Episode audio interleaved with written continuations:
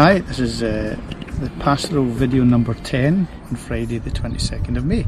And as you can see, I'm outside, not in St Columba's, I'm actually in the Castle Esplanade.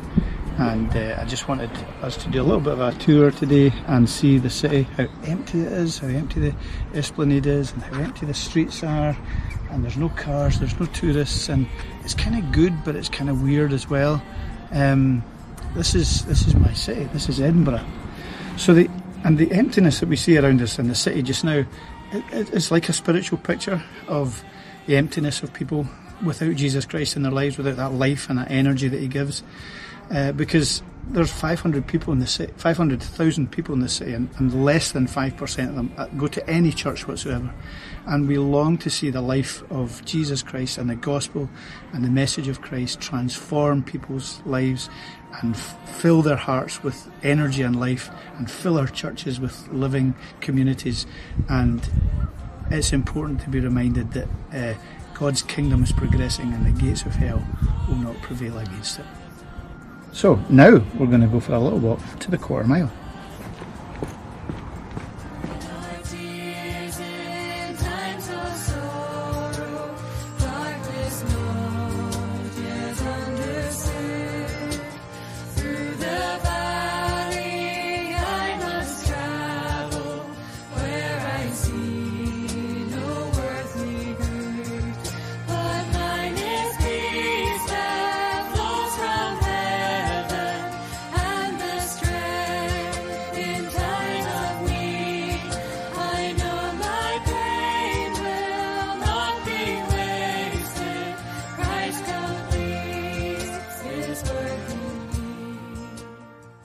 Hi, so here we've come now to the quarter mile, one of my favourite parts of the city.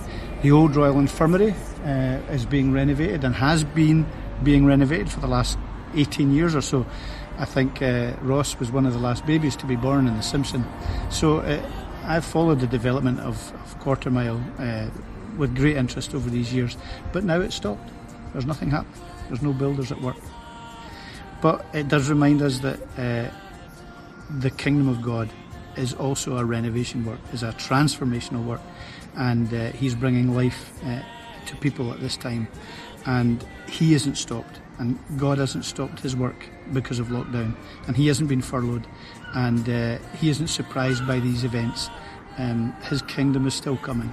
We are still asked to rem- remember that he is working in our hearts and our lives, and uh, please use this time and pray that this time this will be a time that challenges people to think about eternity and to think about their need for Jesus and all the people we've been praying for, the people we love, the people we believe are in the city who belong to the Lord Jesus Christ would come in as a result of these days of lockdown and that our churches would be full of life and that we will be renewed ourselves.